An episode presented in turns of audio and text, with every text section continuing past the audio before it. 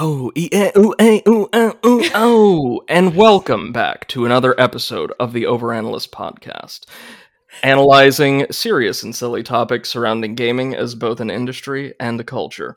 My name is Brady, or the Overanalyst, and I am joined tonight, as always, by my dear friends Martina, or Seph the Overwitch, Hi. and Mate, or Comrade Potato. Hello. And as you may be able to infer, today we are going to be discussing the general history and our personal experiences with the output of Rare, formerly Rareware, and formerly a company with an even more ridiculous name. Uh, a very, very well reputed British uh, game development studio that has um, established a name for itself over the generations with some platformers that have been held in very high regard and a voluminous output of titles in other genres that generally also performed quite well for themselves. Mhm. The reason we're diving into this topic at present, it's rather um it, it's rather situational for us is because I myself have played through one rare game, or I, I guess rare related game on stream, and played through several of their other titles in my lifetime. And uh, Martina just recently played through three of their Golden Age platformers on stream. Yes. I do not recommend uh, playing them consecutively. Honestly, it's a lot of pain. You you could have cut off uh, consecutively and everything that followed. Um, so I just wanted to say I'm uh, happy to say I have not played a single one of their games. is that so? Uh, well, actually, let me check this list. I was about to say lot- you may be surprised. They have a lot Yep. of games. They've developed a lot of games, including many that you may not um, typically associate with the Rare Yeah, brand. like GoldenEye 007. Yep. I have not played it though. I have not played it. I wait. Let me check through the list. I have not played any of these games. Have you played Time Splitters? No, I have not. Ooh, Have you played Sea I'm- of Thieves? Uh, I have turned it on and then turned it off. Uh, God damn it. Oh, they made that. Wow. Okay. Shit. Battletoads. Oh God. Oh God. No. Yeah, yeah, I and ap- played Battletoads. apparently No, based I've not on played the it, but there was a meme that Ah. like 4chan was doing in like 2007, where they kept calling like GameStop's Best Buys and trying to pre-order the game. What? Are you why? kidding me? I guess to piss people off. Ah. I mean, course. Battletoads is known for pissing people off. I thi- I think somebody made an actual like website called Battle Battletoads pre-order. uh, and the website was like uh, telling people to call the Church of Scientology and has to pre-order Battletoads. Hmm.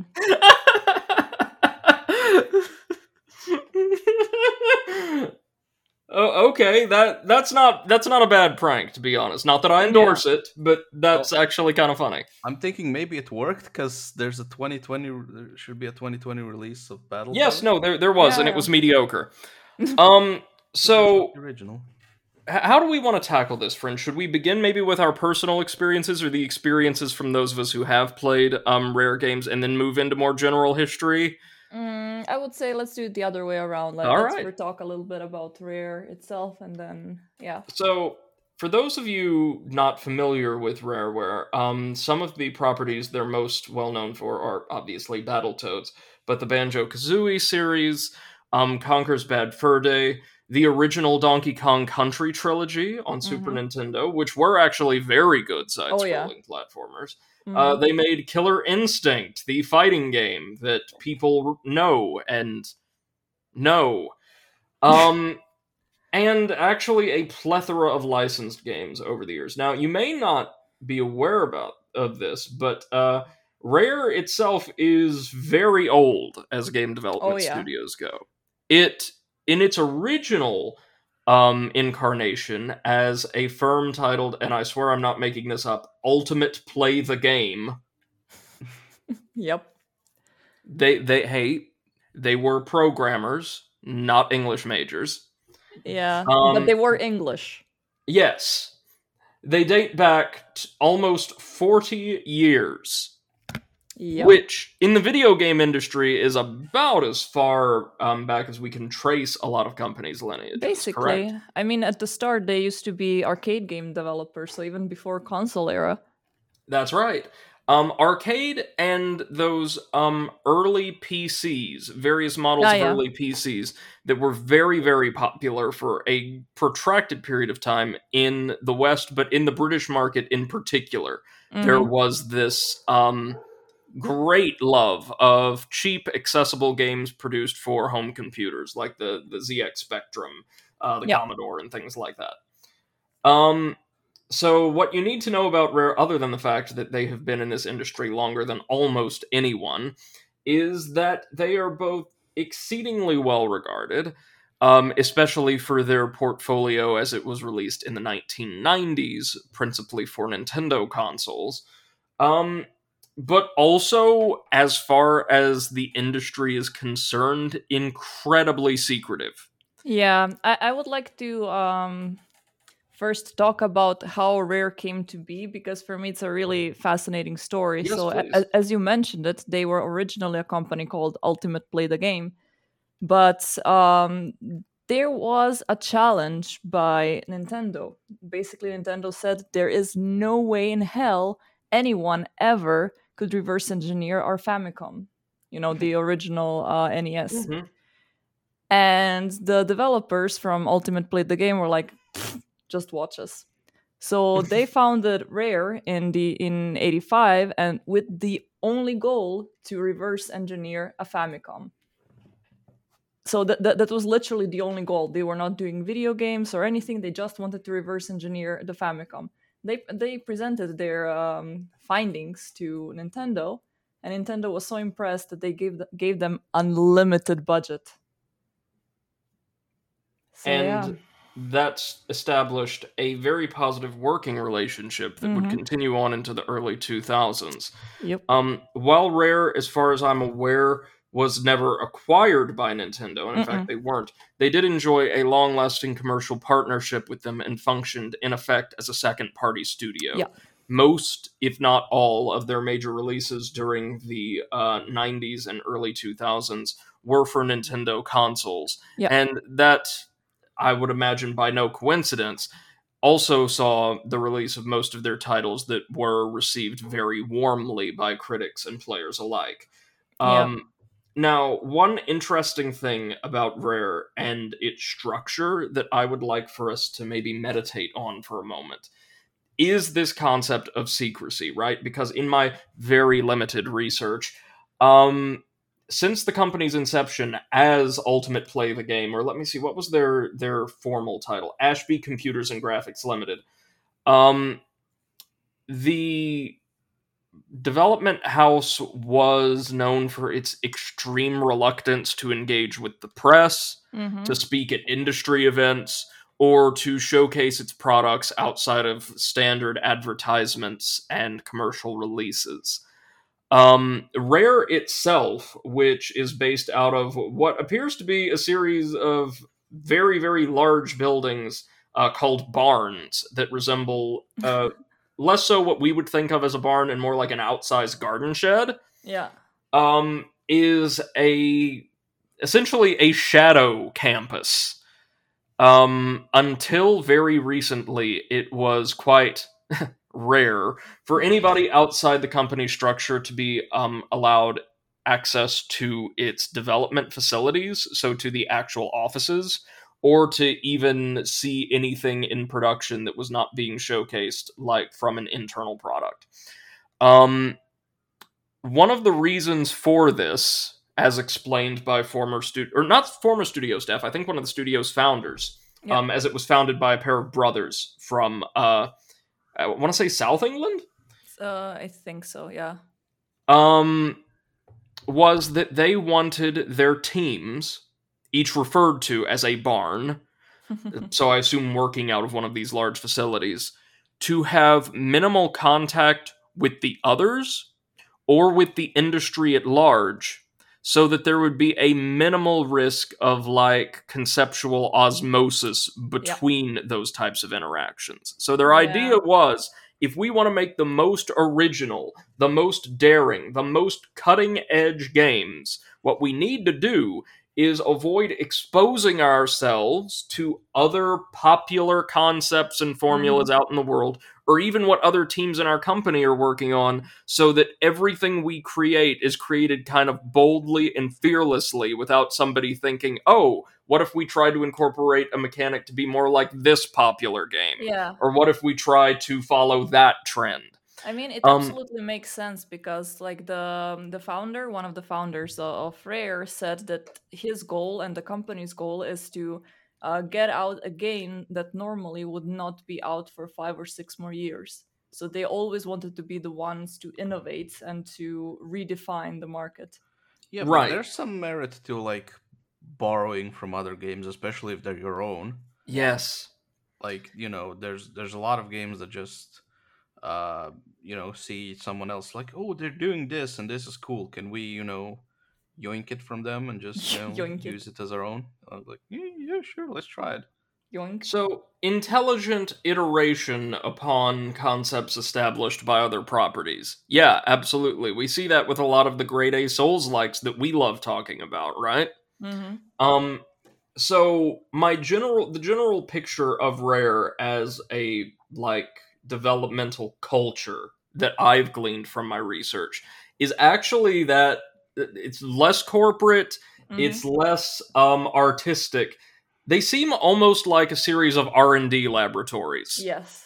They want to create cutting edge video game technology and Mhm. scenarios seemingly at all costs. Yeah. And they seem, if I may, like opine, at least in the quotes I've seen, generally less concerned with reception, like public or critical or market reception of their games, Mhm. than the creation of original products, the likes of which had not existed on the market before. Like just Yeah. making new things and really innovating with their technology more than mechanics or world design or any of those things, the more artistic elements of a game. Yeah, well, they could afford it, right? As we said earlier, they had Yes. unlimited budget, so they did not have to be worried if their game was gonna sell well or not. A- absolutely. And their approach seemed to be to recruit people who were really passionate uh, players and like uh, assessors of video games themselves to just make the, the games or make the projects they've always wanted to, right? They've always wanted to exist. Mhm. And there's some serious merit to that. But my concern with the rare culture as it was, and we'll get into why it was past tense in just a moment, is that, and I don't know if we've talked about this on the podcast before, we've spoken at length about publisher and like executive interference with Yeah. creativity, right? Yeah. Mhm. completely unchecked creative freedom, especially on the part of like uh, technical engineers, on the part of less so artists, but people tasked with creating the mechanical foundation of a game, Mhm. can be just as disastrous. Um, when somebody doesn't have, or a team doesn't have oversight, doesn't have people, including other professionals in the same company, other artists, other programmers, other designers, right? Able to come by and see or say, hmm, I'm not entirely sure how well this bit's working out, how well this mechanic works, or if this game's going to be able to do very well. But I really like what you're doing over here. If they're not able to provide that kind of informed and constructive feedback, then you run the risk of a team not being fully aware of potential pitfalls of their product Mhm. and just kind of blindly carrying on with the release of something that is substantially less impressive than it could have been, if that Yeah. makes sense. Like, you need an outside perspective that is positive, that is professional, that is constructive to help guide the development of projects. Not in the case of, well, non professionals who are non constructive from EA attempting to direct, like, dictate the um course of production. Does that make Mhm. sense? Yeah. Yeah. I would like to add that it's very impressive for Nintendo to give them unlimited budget after like uh, the tech demo they gave them for like reverse engineering their console because I, I feel like today's Nintendo would have been hmm, hmm impressive. We'll fucking sue you for that. Yes. Yeah. Like you're And infringing on our copyrights. yeah. Unfortunately, that is Nintendo of today. Yeah. Just fucking And- sue everyone. While their work with Nintendo is what Rare is probably best known for, you know, another, well, eh, through the 80s especially, they worked with scores of publishers on independent projects or individual projects, many of which were actually um, licensed tie in games. And do you know which publisher they worked with at length? No. No? LJN. Oh. Those. The infamous arch nemesis of James Rolfe's angry video game nerd, Oh, yeah. known for actually a toy company, a toy manufacturer that published a uh, absolute smattering of licensed tie-in games in the 80s and 90s, almost all of which were of very low quality. Guess what? Rare made a lot of those, Nice. Beautiful. and it gives me an inordinate amount of pleasure to be able to say that. In fact, Yeah. let me pull up this this um discography here to see what we have uh for LJN. Um they made a Nightmare on Elm Street. Oh, great. Uh they made some WWF games actually, a couple WWF titles. Mhm. They um produced Beetlejuice the game, two different versions of it. Um what else for LJN? Uh the Who Framed Roger Rabbit game, that was them. They actually released a lot of Hmm? They also did the Amazing Spider-Man. Yeah, yeah, yeah, which was published by LJN here in the States, but Nintendo in Europe. Huh. Oh, okay. Maybe it was ported later. Um they released about 800 different versions of Battletoads or Battletoad crossover games.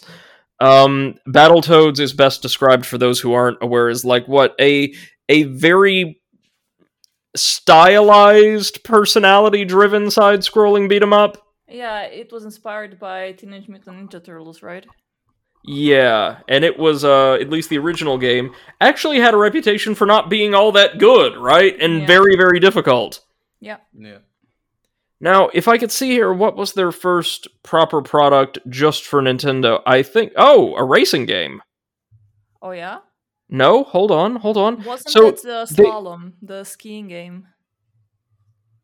It You're right. No, yeah. uh actually an arcade game called Versus Slalom. Ah. uh, which was ported to the NES. So it looks like they did a lot of kind of contract work for titles, some of which were published by Nintendo, but didn't partner with them until like the earlier mid 90s, around the Donkey Kong Country days. Mhm. And speaking of that, uh, that Nintendo published roster of like '90s classics, if you're interested, includes, as we uh, mentioned previously, the trilogy of Donkey Kong Country side-scrolling platformers, which looked absolutely amazing, had stellar soundtracks and top-notch gameplay. I played the first two myself; I think they're fantastic. They uh, released Donkey Kong Land for the Game Boy, which I don't think any of us never heard heard of. Uh, ports of Killer Instinct. Um, let's see. Oh, shoot! They published Ken Griffey Jr.'s Winning Run, the baseball game for Nintendo. I've All right. never heard of that game. Uh, let, oh, they made Blast Corps for the N64. Okay, I know that one. Yeah, Bla- Blast Corps is really good, actually. Um, they of course developed GoldenEye 007, probably one of the best tie-in games of all time, right? Yup. And I want to say it introduced uh, control uh, schemes, uh, such as particularly its unique approach to aiming, that kind of were the gold standard for console based first person shooters for a few years. Oh, yeah. Uh, they made Diddy Kong Racing, considered one of the stronger um, kart racing type games of Nintendo's golden years. Uh, I've never played uh, Diddy Kong Racing, but I've heard good things. Yeah, I saw a couple of reviews and I think I played it maybe like for one or two hours. Uh, I mean, I generally don't enjoy racing games, but that one for, you know, a kart game, it was pretty good. Um, they released an absolute plethora of handheld titles, including uh, the debut of Conker in a happy, bright uh, pla- or action adventure game. Oh, the the, the days of innocence. Um, of course, innocence. The Banjo Kazooie franchise from 1998 to I want to say 2008. Yep. Um, they released Jet Force Gemini, which I think is a very interesting game. Uh, like this um, third-person shooter slash action adventure game that sees you control several different characters in this like uh, really stylized sci-fi universe. Played a little bit of it when I was a kid. It's not bad, not bad at all. Mhm. Um. Oh, they released Donkey Kong 64. Easily the uh, best platformer I've ever absolutely despised. Um. For those who uh, no, actually, we're gonna hold off on Donkey Kong 64, right? I can get into that during my recap of my personal experiences with Rare properties. They made Perfect Dark, which I think was a like a stealth shooter, maybe. Yeah. It, it had some light stealth elements, right? yeah, yeah. Um, a couple Mickey Mouse tie-in games. Of course, Conker's Bad Fur Day. Ugh. hmm They made uh, Star Fox Adventures for the GameCube, everybody's favorite Star Fox game. Um, and then shortly thereafter were acquired, I want to say, uh, in the mid 2000s by Microsoft, who maintain ownership of the studio to this day. They Yeah, released titles like. Hmm? It's worth mentioning that the original, most of the original people from Rare are no longer in Rare. Uh, That is quite correct. a lot of the people that are um, that were in charge for the game, such as Banjo Kazooie and Conker, went on to create their own studio called Playtonic. and several other officers from the company's early days split off far before the Playtonic crew to establish their own studios, such as Free Radical Design, um, originator of the excellent, critically underregarded Time Splitters franchise of first person shooters. Time Splitters 2, believe it or not, may actually be my favorite shooter of all time. So that team knows what they're doing. So over the years, just to reiterate Martina's point, scores of rare devs would just kind of naturally peel off from the company and go on to form their own uh, smaller teams, many of which are still active today. So what you're saying is that the original devs in the company would be pretty rare. Yes. Haha. Okay. Now, here's what you need to know uh, about Rare's run with Microsoft. It's deeply contentious. Uh, they've produced everything from the Banjo Kazooie Nuts and Bolts title that I will defend to my dying day, um, to Viva Pinata tie in games that people apparently really liked, a 360 launch game called Kameo Elements of Power that everybody has walked by like 30 times in the like bargain bin of their local used game retailer. And um, a plethora of titles for the Microsoft Kinect a peripheral regarded so poorly by many of the devs who left to form Playtonic that they featured a malfunctioning Kinect as a boss in Yooka-Laylee. Um, probably their latest considerable success w- for Microsoft was with Sea of Thieves. Um, a kind of open shared world uh, MMO with a bright, colorful art style where players can work together as crews of pirates to um, acquire treasure, fight skeletons, sink other players, steal from other players, grief other Mhm. players because it's an MMO. Um, that's doing very well for itself, and as we saw in our E3 coverage, will actually, of all things, be receiving Pirates of the Caribbean themed DLC. Which, not going to lie, I I'm quite intrigued by that.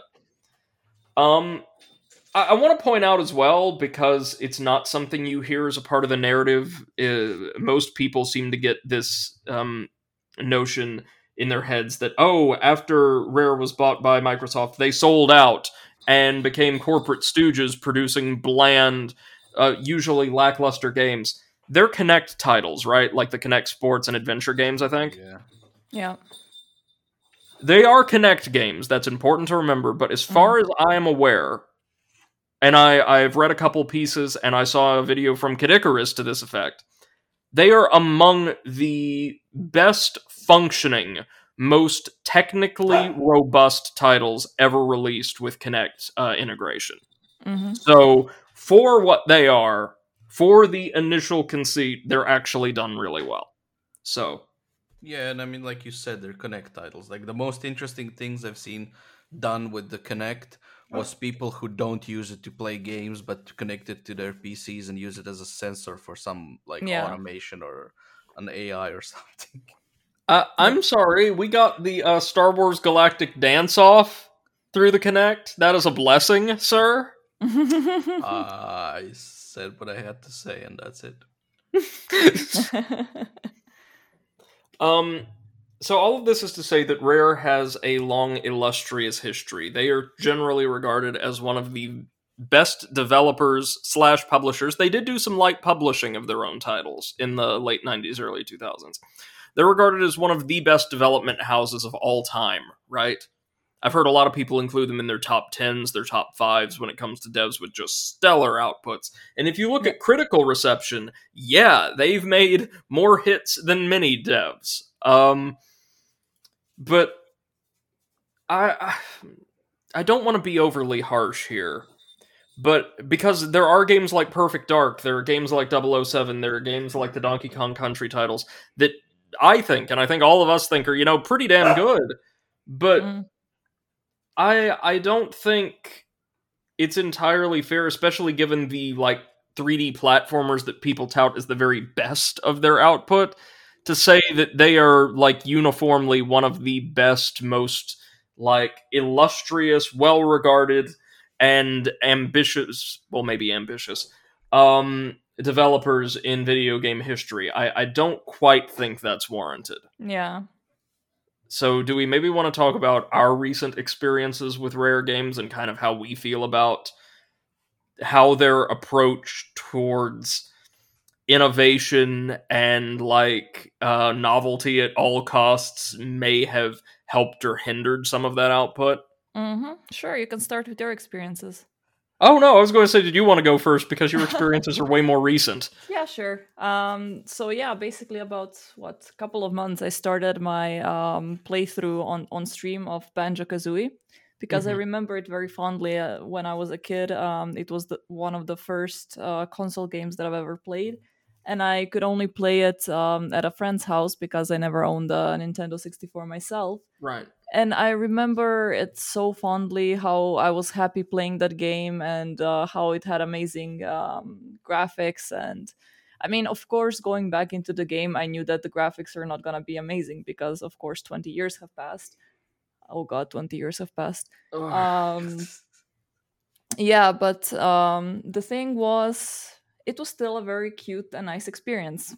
If you Sure. don't pay a, too much attention to the dialogue. dialogue um was a little a little iffy but uh what what about the the controls overall didn't you have some mild issues with Yeah. controls but nothing too serious in yeah i mean th- the control issues were very common for the games from that era you know it was mostly Yeah. camera controls uh, some sliding issues etc the So- aquatic controls. Yeah aquatic controls especially so everything that came as a problem with um, the change from 2d to 3d games. Hmm um however like there are some like jokes and depictions of certain characters that nowadays would be absolutely um uh, a big no-no uh, and you would not find them in video games um. For example mumbo jumbo it's a very um racist Like- depiction of a um, native person. Yes yeah M- mumbo jumbo is um actually across both titles uh there are quite a few depictions uh, rather offensive depictions Mhm. of indigenous peoples from all around the world yeah Um, and while I don't, I'm hesitant to ascribe malice there. I don't think there is any. yeah there is a certain, I want to say, meat-headedness that went into a lot of the Banjo Kazooie series writing. Yeah, a, a little bit. Um, it can also be seen in Banjo Kazooie 2 and uh, well, Banjo Tooie, and also in um, in Conker's Bad Fur Day. And I think part part of that was due to the fact, as we said um, before, the developers did not really contact outside world that much. hmm So I, it's at, at least my perspective that they were trying to be edgy and different, and did not realize how that can be, you know, uh, wrongly, um, uh, like taken in a wrong way. They uh, they didn't contact anyone, or maybe the game wasn't exhibited to anyone that they would have listened to who could have said, Mhm. okay, I see what you're doing here, but some of this representation is kind of offensive or a lot. The, the humor's a little too juvenile. Can we maybe retool this? Yeah. And Um, what is they didn't absolute- solicit that kind of feedback. what was absolutely fascinating to me is to find out that Banjo Kazooie is was the IP completely under Nintendo's control, and Nintendo was the one that said, "This is okay. Yeah, this is the game meant for children, and we are gonna market it as such, and we're gonna release it."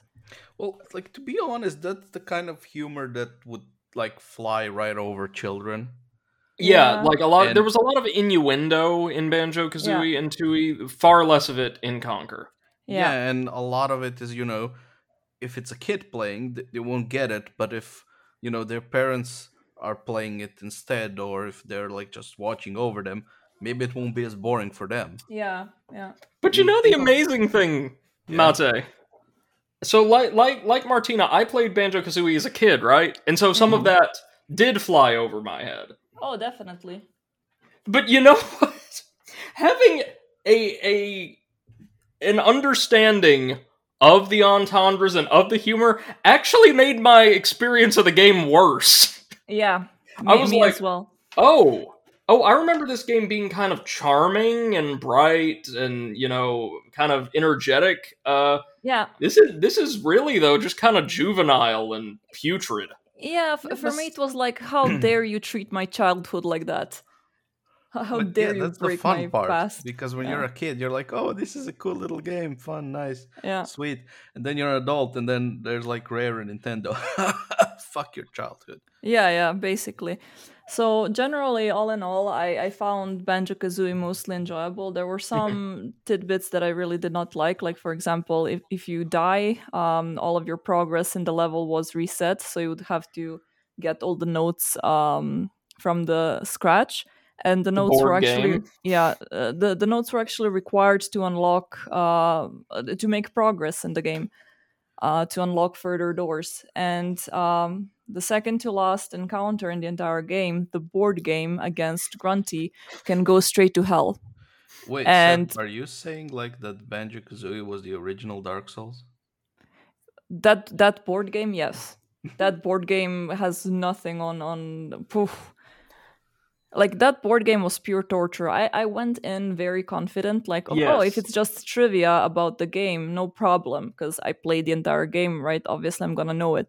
But they like ask ridiculous things like listen to the these three notes um from which level is it? And it's like i don't even know the names of the levels. So I remember this very, very clearly because uh, Tina, it was actually one of I think the strongest moments of a stream that I've been featured on. no, because I remember that particular board game section, and correct me if I'm wrong, you guys, enjoys a wonderful reputation amongst the fandom. People love it, right?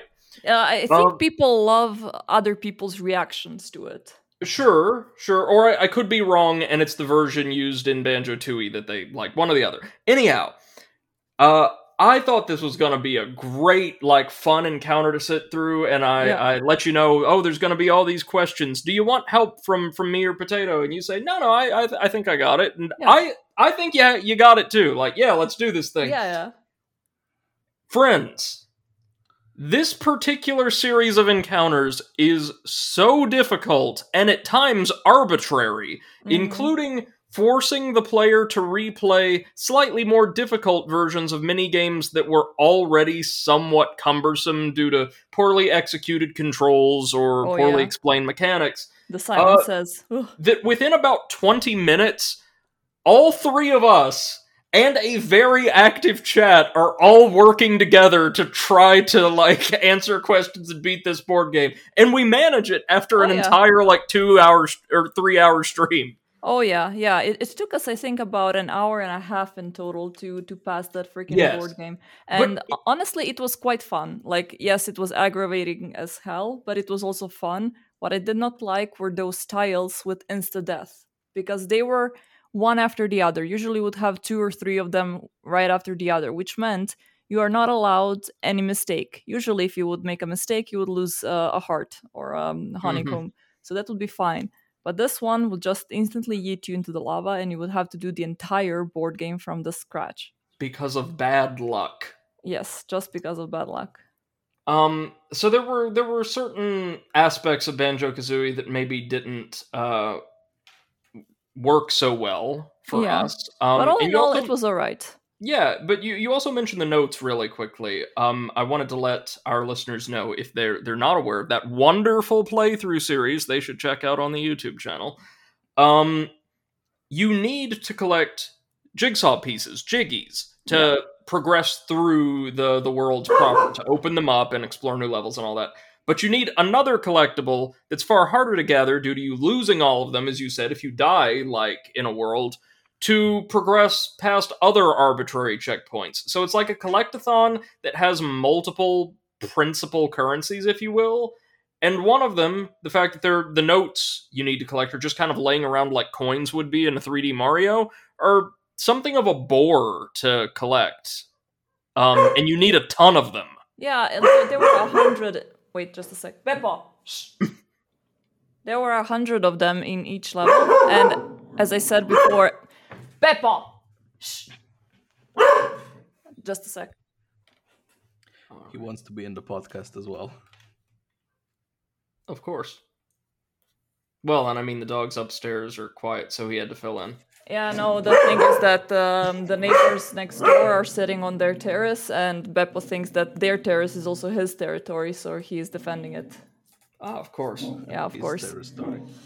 Yeah, so, so we're gonna have like Beppo growling a little bit in the background, so I apologize for that. But yeah, No worries. Uh, but yeah, so so there were a hundred notes in each level, and the issue was every time you would have to do the level from the start, like whether you would be returning to the level or you would die and have to do it all over again. You would have to start collecting the notes from scratch. So you were not allowed mistakes. It was really punishing.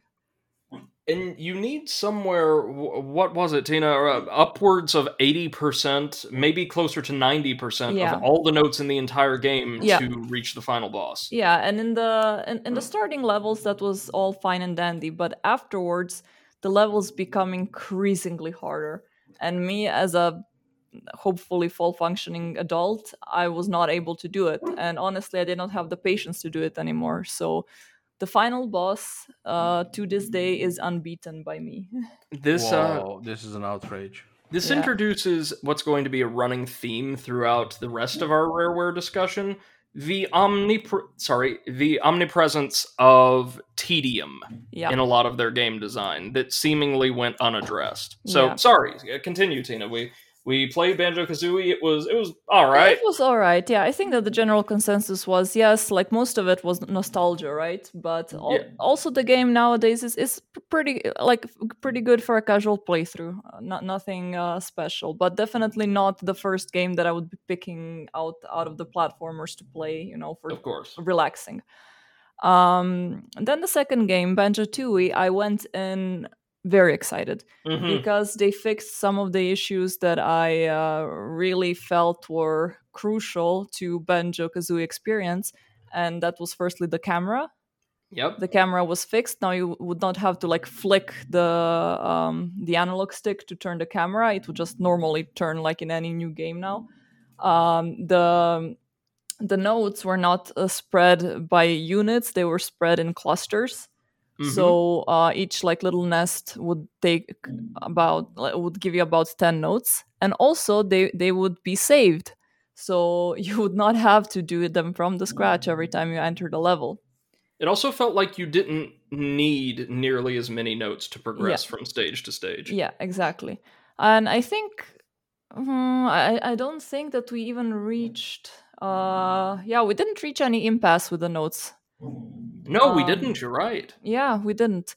Uh, one other thing they introduced was uh, Mumbo Jumbo was still there, of course, but he was now a playable character in a way. Like you would be able to roam with him and uh, able to do some things, like some quests.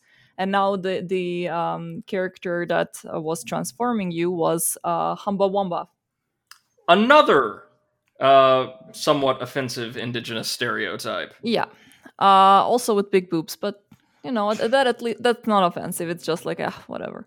Um, the But problem how with else that would you know it's female? That was a joke. Thank you.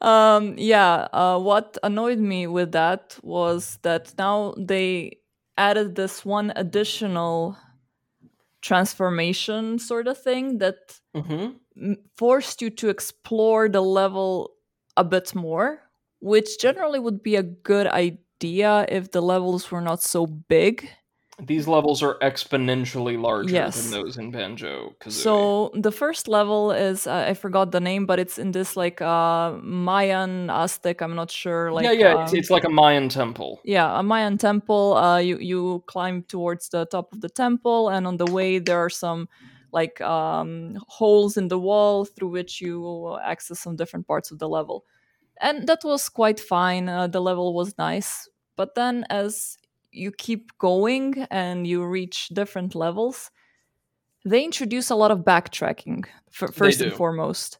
And um, as the levels progress, you notice that you can maybe do 30% of the level, and then you need to go to a different level to get something to come back to the previous level, which was crazy tedious.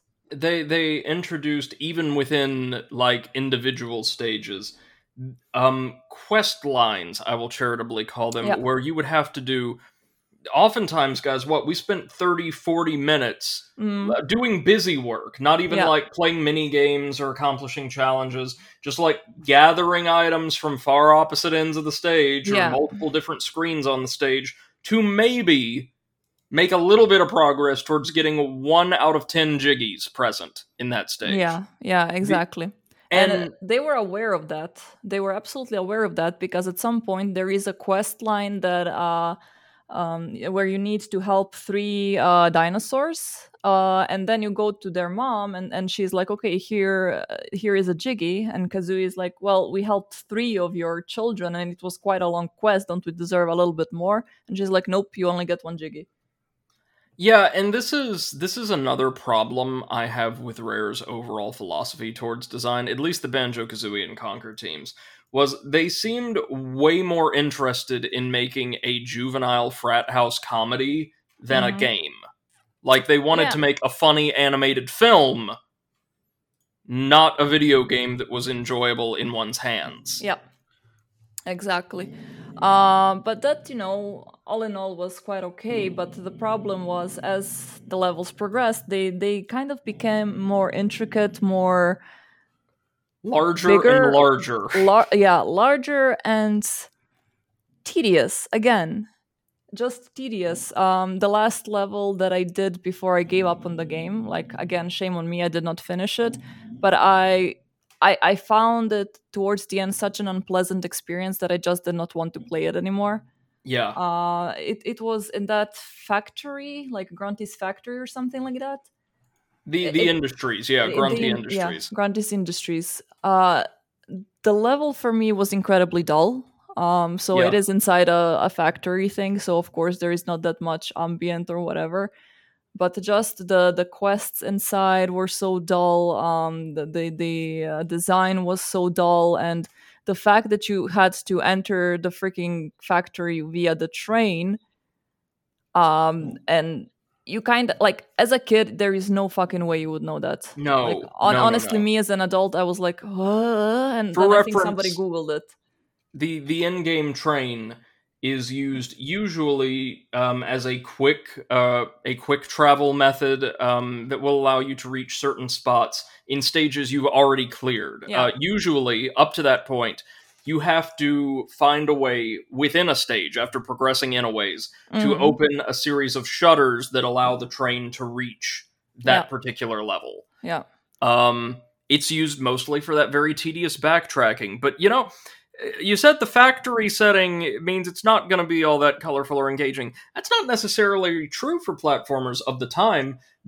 Like industrial settings could be and had already been shown to be a lot of fun if tackled Mhm. very creatively. Think about like the Gnorc Gnexus from Spyro 1. yeah, yeah, And now think about Grunty Industries. yeah. also, fair it's enough. a fantasy game. It doesn't have to be a realistic factory. True. But no, don't you see? The dull, drab, completely mundane factory is is out of place in the fantasy world, so it's funny. Yeah. Yeah. But again, I know no personal animus towards any of the Rareware devs or like officers, but I do get a feeling that the doorbell at the Rare offices like produces this massive echoing fart noise. Mhm, Like- mhm. That'd be pretty funny though. What what I'm getting at is, and this was an issue we really started noticing around Banjo Tooie, right, Tina? Mhm. Um, even though a lot of the humor may have been well received by those children just old enough to understand it at the time, the like trademark rare sense of humor is exceedingly childish. Like, and also usually layered on really thickly. Yeah. Like they think their butt and penis and fart jokes are the funniest thing in the world and will make you sit through very protracted exhibitions of each.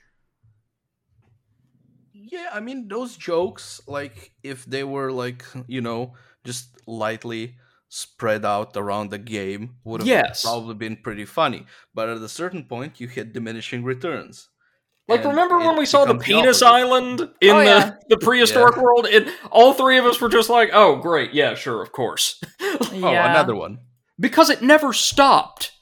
In that same area, we met a tribe of like Neanderthals called the Rocknuts tribe, and like every other character was talking about genitals or like bodily emissions or all that. It was nonstop. It, it was like playing through a Family Guy cutaway gag. Yeah. Yeah. Like- oh, exactly. God, I just realized why they were so secretive about their, you know, offices and everything. they were employing child labor. The, the games were made by 12 year olds, and they didn't want anyone to find out. well, no, I Actually, makes sense. we talked about that before, right? Like they probably you you had a team of because it bears mentioning. No, it actually bears recording from a technical level again because these people were like engineers, programmers first and foremost. The games are technical marvels. They Mhm. look fantastic with graphical fidelity far above what the Nintendo 64 would have been able to produce in most other hands. The soundtracks, both um, composed largely by legendary composer Grant Kirkhope, are bouncy and whimsical and absolutely masterful. A lot of the assets used to depict this audiovisual landscape are phenomenal. But the gameplay's kind of rough and the writing abysmal. So I think you had a top-notch team of artists and programmers and all that, but they didn't like have time to throw together a script. So a few of them just asked their kids, you know? Yeah. Um, also, the boss fights were kind of, you know, underwhelming, to be honest. Yeah. Uh, what I did like is the particular um, mini game that was a first person shooter with Kazooie as a yes. um, a- assault rifle, which was quite fun. Uh, something that I did not expect to see in the game, but but a positive thing I did not expect to see in that game. You know, so that that Was was, good. Was it ultimately Jolly Roger's Lagoon that broke us? Yeah, I think it was Jolly Roger's Lagoon uh, because of the fact that we did not find any Jiggy in one entire stream, which is around three to three and a half hours. And, And there then- was the boss fight. and the boss fight Lord Wu fuck fuck that can fuck fuck off. Um, uh, so we played the the classic version, not the remastered or whatever, Mhm. uh, in which um, you did not really see where you had to shoot Lord fuck fuck. So it was quite complicated at first to realize what the hell you need to do. And afterwards, it was quite difficult to aim because the aiming mechanic was uh, not working in your favor. So every time you would try to move the um, uh, reticle, it would uh, slip back into the middle position. it was very stiff. Yeah, that it was, very stiff. That was the same general like aiming mechanic used, though greatly improved for GoldenEye and TimeSplitters, wasn't it, Mate? Yeah, Uh, I did not play them, so I wouldn't know. Oh, you, you didn't play GoldenEye. I Sorry, I told you I did not play a single rare game. That's right. You you like saw ten seconds of Sea of Thieves and were like, no, no, I think there's there's butt jokes on the horizon. Just made the wise decision to close on out of that. Yeah. Sorry, uh, Tina, continue. Yeah, but but basically after after Jolly Rogers Lagoon, um, it, it became more and more tedious. I think they it, it became exponentially more tedious. Like the levels up until Yes. that point were, you know, uh, would become tedious at some point, but at least at the start they would be fun. It would be fun to explore. Right. Um, from that level on, it was just yeah, it started becoming very unpleasant to play. That's why I ended up not finishing it, and decided to make one of the bigger mistakes in my streamer streaming career, which is take on Conker's Bad Fur Day in its original form.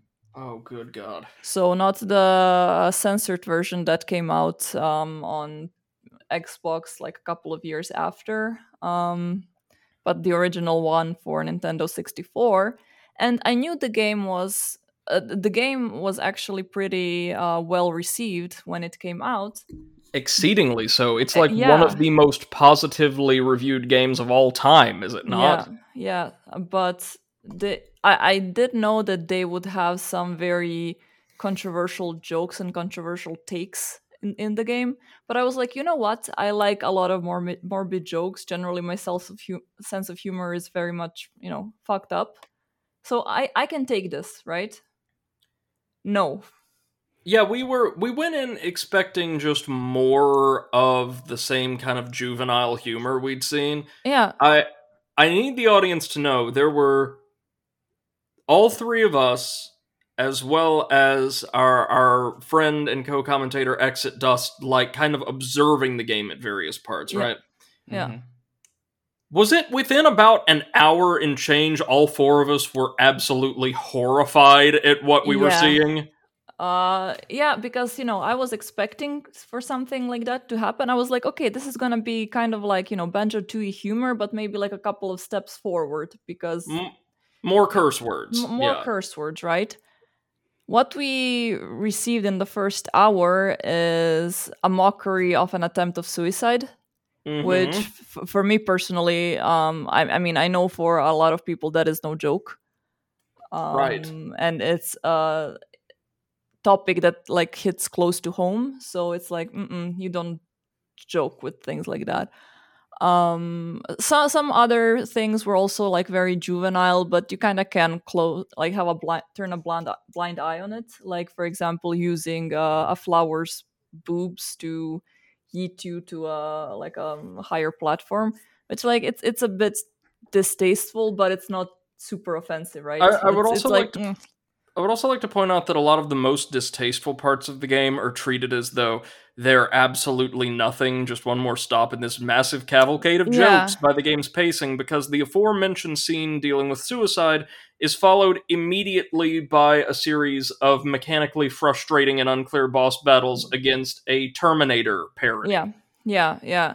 And th- that is the thing. Like, I usually, as I said, I, I enjoy morbid jokes, un- unexpected jokes, but I like them to be sprinkled around, right? Yes. Or uh, for for it not to be a main part of the quest line.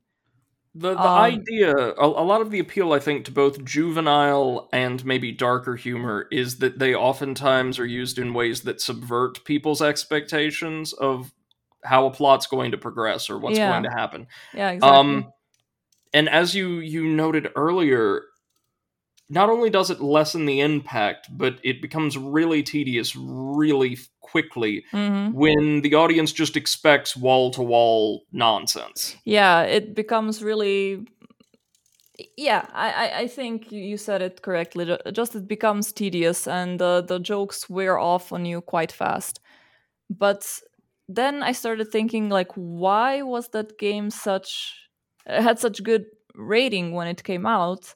And I, I think the reason is that at that time when it came out, all of those jokes were like considered edgy and um yeah like controversial but in a way like oh my god they went there they went there but nowadays it's highly disrespectful uh, we have a culture that is more socially aware of the issues in the world and generally people are there's generally more kindness Yeah. and compassion. Like in general things like that are no longer acceptable right? Uh, Like, sexism is no longer acceptable. Uh, m- mistreatment of minorities is no longer acceptable. Uh, And joke of suicide is no longer acceptable. But Well- in those well, times my it still was okay. My opinion is that you should be allowed to joke about anything, but there is a wrong and a right way to joke about yeah. Stuff. Like the, for joking, for comedy to exist, to be, y- y- people should be able to joke about anything. Yeah. As long as it's you know not done terribly and not just let's throw in a bunch of edgy jokes because that's gonna Mm. be funny. Because Yeah, that was yeah. just like a it was more like a collection of edgy jokes than a, a game with a story. Yeah it again felt as though the central conceit was and i'm sorry i keep going back to this term it's just the most comprehensive adjective i can think of to describe the the entire like output we're talking about just so fucking juvenile. Yeah. Like oh we're going to talk about butts and suicide and poop and there there was one stage or boss fight that evoked themes of fucking sexual assault. Yeah. Um the the the bull boss fight. Oh yeah. And which is where i tapped out for the record. Yeah yeah. Um i agree with you mate that people should be able to create art and attempt to tackle comedically any subject in any way that they they wish. But we also then must remember that audiences are likewise uh inclined and empowered to react to those performances in any way that they deem appropriate. yeah And I, I think you're right. You were right, Tina, in saying that at the time Conker was released, its novelty may have given it an edge. But Yeah. you need to remember two other things. I've read some of those reviews, and you know what they spend a great deal of time praising? The graphics, the soundtrack, the fact that it was fully voiced. Again, these technical achievements that Rare's Barnes were Yeah. able to produce. And I think for a lot of reviewers, those were just so mind blowing. The humor was, as you said, relatively inoffensive to them or it didn't impact the score. But the Yeah. thing is, again, item number two now. Um, in the years since Conker's release, in the years since, well, Rare's golden age, the demography of who plays, reviews, um, partakes in, and like speaks about video games has changed considerably. We are blessed now that the pool of individuals from all around the world who indulge in and share our hobby with us are more diverse, more experienced, and more engaged with one another than ever before. Mhm. And so I think when you have a more diverse player base and a more diverse base of um, reviewers, including people who are older, people from different backgrounds, people who want different things in Yep. games, something like Conker that probably would have been very, very funny to like the seven or eight year olds who were just old enough to understand some of the humor, right? Mhm. it loses a lot of its charm because I, I'm I'm saying like my own considerable moral issues with the game or its content aside, as an adult, as a 23 year old man, I didn't find a single goddamn thing in the game funny at all. Yeah. Uh, It- in it in Conker, definitely not. It seemed so forced and insistent that it was hilarious and I needed to be having a laugh a minute and all this. It was like, no, let this shit breathe. There is actually one moment in Conker that I enjoyed, and that was the fight against the uh the poop. Yeah, o- yeah, that's that's the best part of the game. Yeah, th- that one was genuinely funny, minus the fact that it was a giant poop. But you know, it, it was a funny moment. Okay, so Well, I'm gonna give them that. But the, The thing vocals is, were really good. yeah and i think that uh, generally the issue that i have with Conker is that it seems like it's like i- it is technically like peak achievement of the era right it's really Yeah. Good but it, it seems like it's made by a bunch of uh you know uh, programmers who are stuck in their mom's basements Yes. which is basically what they were at the time. Like I, not don't mean it as an offense, but in Rare's basement. in in their Rare's- yeah. boss's basement. yeah so as i as i said i don't want to make it sound like an an insult but it's like generally h- how it was But think about this. You know how you could make it worse? Hmm. You'll just add a bunch of laughing tracks throughout the game. Oh, ooh. oof indeed Y- you know what? That actually might have helped in some places, though, Mm. to help us determine what was supposed to be the funny part. like, Maybe, but I think about like one tenth of the game through, you would be like, please stop laughing. I will start murdering people who ever laugh in front of me. yeah So I I think it's also important for us to recognize because this was a major issue I had like from Banjo Kazooie on, and I mentioned this in passing earlier, but it really became evident with Conker, right, guys? They seemed way less concerned with developing the mechanics of a video game that would play really well than with experimenting with new technology and telling like stupid jokes. mm-hmm, Um, they had a top-notch team of artists and a top-notch team of programmers, but the actual like game designers don't seem to have been all that concerned with the end product because there was a lot of tedium, though it didn't interfere much with our experience in Banjo Kazooie. mm-hmm. There was a ton of it in Banjo Tooie, despite quality of life improvements. And Conker went so far as to like use it to for comedic effect, right? Like having no matter what your health is, you explode in a cloud of viscera and have to redo massive amounts of the game if you fall from more than a very slight height. yeah Um they didn't seem concerned with making a game. They wanted to make like animated comedies. That's that's the feeling I got. yeah Or maybe the unlimited budget that they had from Nintendo, they managed to spend it all on the animators and programmers and Mm. didn't have anything for the people writing the, the story for the game. Right, right. So they had to like employ their children or something. I mean, Yeah. I, I, I'll just say this: as somebody who hadn't played a uh, like one of the classic rare games in years at the time of your stream, uh, your your stream series, Tina, I was disappointed and by the end kind of appalled that this was one of like the most well-regarded studios of all time.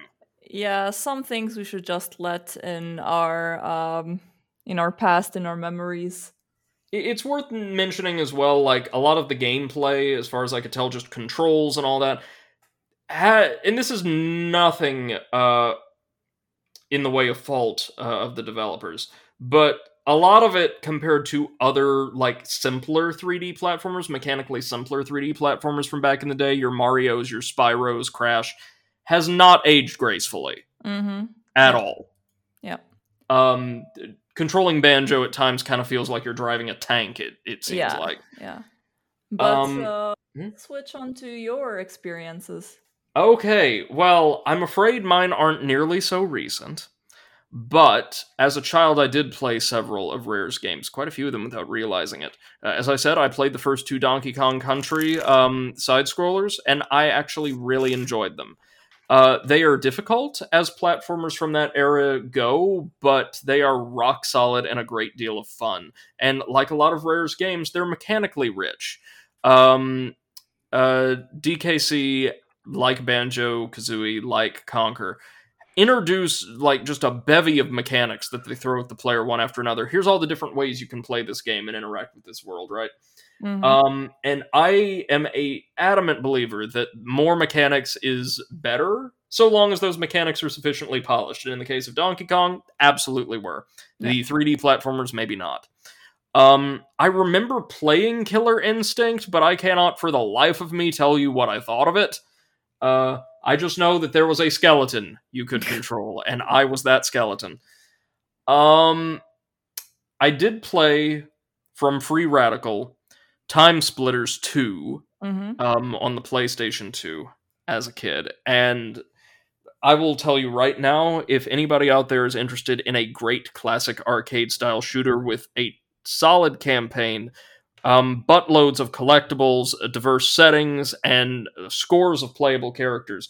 Go grab one of the TimeSplitters entries. They're incredible. They are produced by, again, a, a fragment of Rare, but they also represent some of the best things that have ever been affiliated with the company. Really smooth, really nice, uh, very, very impressive. Mm-hmm. Um, the rare 3D platformer I got in my childhood, though, aside from Banjo Kazooie, which I played a bit of, but even as a kid, I remember not thinking was all that enjoyable to control, Mhm. was Donkey Kong Country. Or not Donkey Kong Country, silly me. Donkey Kong 64, which was a narrative spin off of the Country franchise. And actually uh, came on this banana yellow N64 cartridge. Mm-hmm. Um, in the game, you are allowed control of five different Kongs, each with their own moveset and means of interacting with the world. You had, of course, Donkey and Diddy, and then their friends who never appeared again. Um, Tiny, Lanky, and Chunky Kong, I think? Yeah. Yeah, Chunky Kong.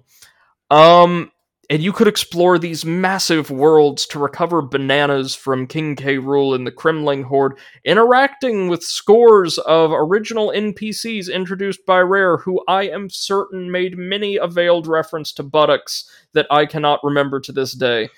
Um, and well, from a again a presentation standpoint, the game was phenomenal. The soundtrack is actually iconic, probably one of the Mhm. most well-regarded uh, OSTs from the N64. Everything looked smooth as silk, and the characters, compared to like Banjo, controlled quite well. And I think a lot of that is due to the fact that they didn't have quite so broad a move set. But what's the biggest mechanical problem Rare's games from the time had once again? Tedium. Yeah. Oh boy. If you guys aren't familiar with Donkey Kong 64, dig this. So each world had, in the rare style, a bevy of collectibles, right? You had bananas, you had these medallions, you had blueprints you could turn into certain characters for rewards or new abilities. You had, uh, well, ability pads that you could use to access new um, sections of these massive, sprawling worlds. But, and now here's the thing every single collectible, right down to the most basic, the bananas, were color coded to one of the five playable Kongs.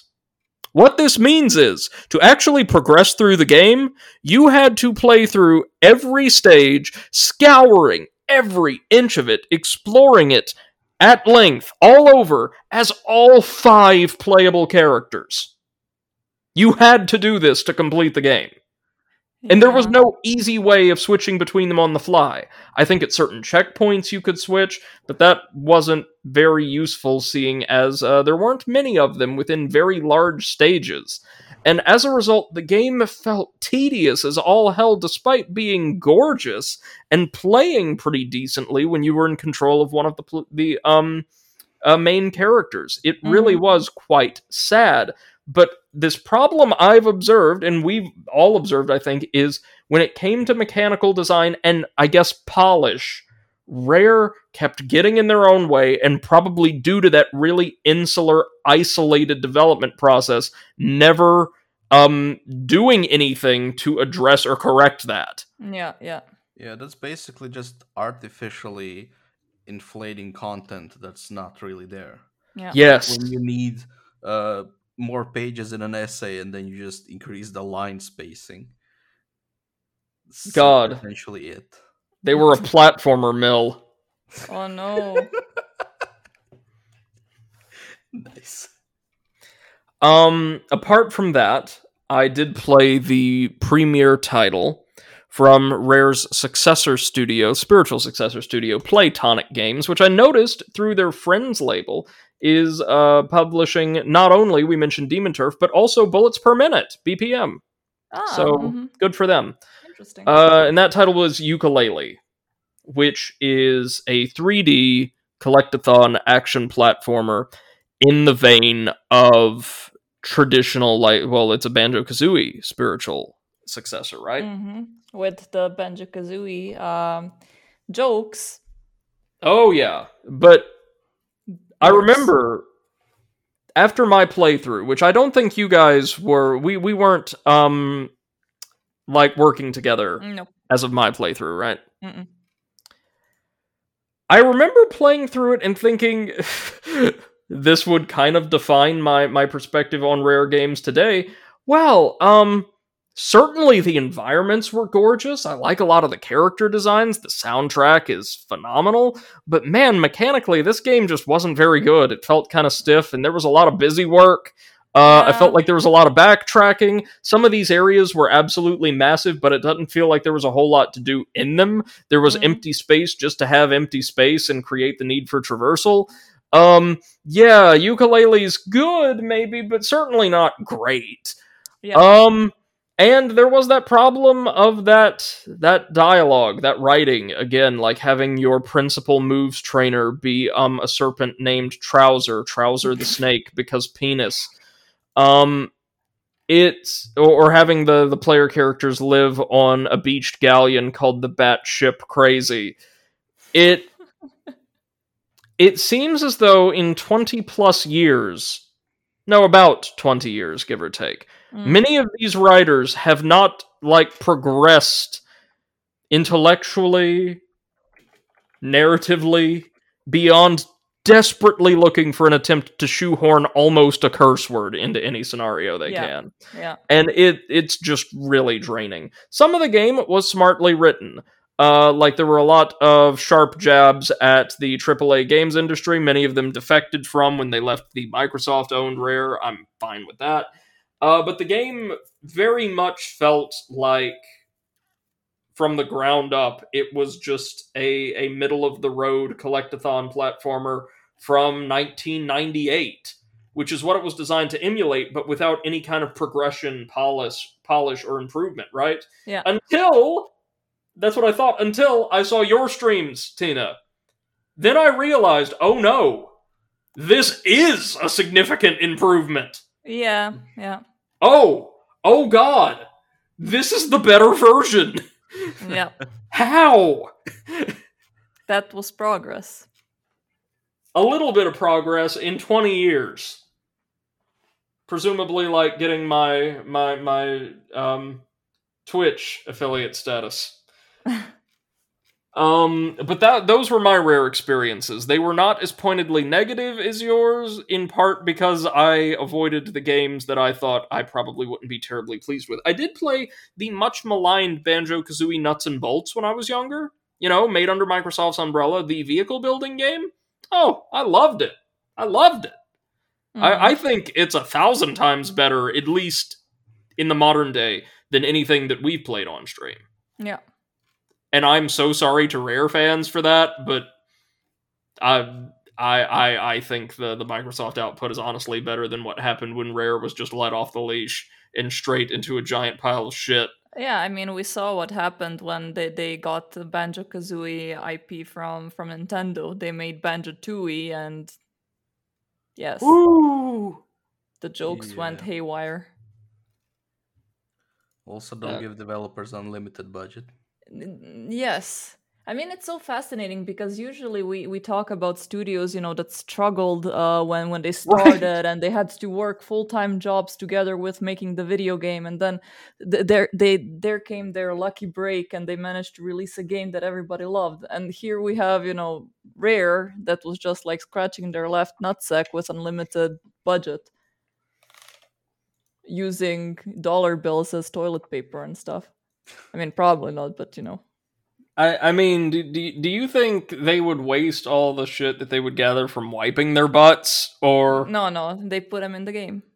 or, or do you think they use it for some kind of, like, uh, technologically infused scatomancy? Scatomancy, nice. God Brady. I, I I will say this as both an amateur entertainer and a professional video game time waster, I am seriously, jokes aside, deeply disappointed with the Rareware Mm. catalog that we surveyed.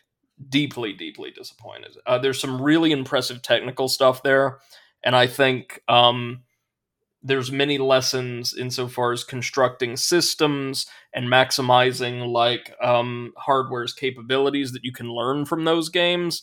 but as like uh, Gestalt products, they're um, not something I could recommend to anyone. They're they're yeah. quite underwhelming, um, or in the case of Banjo Tooie and Conker, kind of kind of vile, really. Any concluding remarks from No. I mean, we, we did like we were quite harsh on Rare, but to be honest, they are one of the most crucial parts in the development of video games throughout history. They made Mhm. some really um, incredible, like i- incredible improvements in video game design with GoldenEye, uh, with uh, Donkey Kong Country. That yeah, even though we don't agree with some jokes, some narrative from them, uh, we we cannot deny the fact that th- without them, uh, video game industry nowadays would be much different. Yeah, yeah, I think that's that's the best summary we could have provided. Um, and to all of the folks associated currently or formerly with with Rareware working in the industry, we have nothing but like the the best wishes. A lot of these folks are insanely talented. Mm-hmm. I I just think probably studio culture led to the creation of some products that weren't as good as they could have or should have been Yeah. um, and certainly weren't maybe as responsible as they should have been. Um, but it's important to understand where we come from, right? And as you mentioned, Tina Rare was one of the the giants of the generation that was very formative, I think, for all three of us. So I, I appreciate that we were able to get this opportunity to to discuss their history and kind of reflect on our experiences with it. Um, man, the internet's not going to like this episode. yeah, we might get cancelled if you don't hear from us. Uh, call the police. No, but I mean, like, they're, they're, some of their games were like, you know, you can't just make a game out of just jokes and silly ones at that. Mm. You know, there there, there needs to be a story. Like- right. Like the thing we said, where you know, I'll suffer a uh, suffer bad gameplay mechanics for a good story, but I'll rarely suffer a bad story for good gameplay mechanics. Yeah. and when a lot of their mechanics have aged awkwardly at best, there's there's really not a lot left to to offer there. I would argue. Exactly. Exactly. But on the other hand, at least it's not as bad as Cyberpunk. God no, no. Um, y- you know what? Maybe that's where some of those writers went. Yikes. Oh god. When like or no, when like Rare turned them away at the gates, like no, we deal in only high quality artisan poop jokes. Thank you. we do not have place for your uh, edginess and uh, fuckery. Yet, however, Yet. we'll give you a call. Yeah. Maybe Rare was shadow contracted to do work on Cyberpunk. Maybe maybe that explains it. Also, it explains why nothing worked and the game was just this remarkably tedious grind. Yeah. There we go. We got our Cyberpunk dig in. Yep. Nice. We we had to do it. Yeah, we are contractually obligated to dunk on Cyberpunk once per It's episode. tradition. Cyberdunk. Cyber. yes. Like Cyberdunk 2069 klaxon start firing. Wow.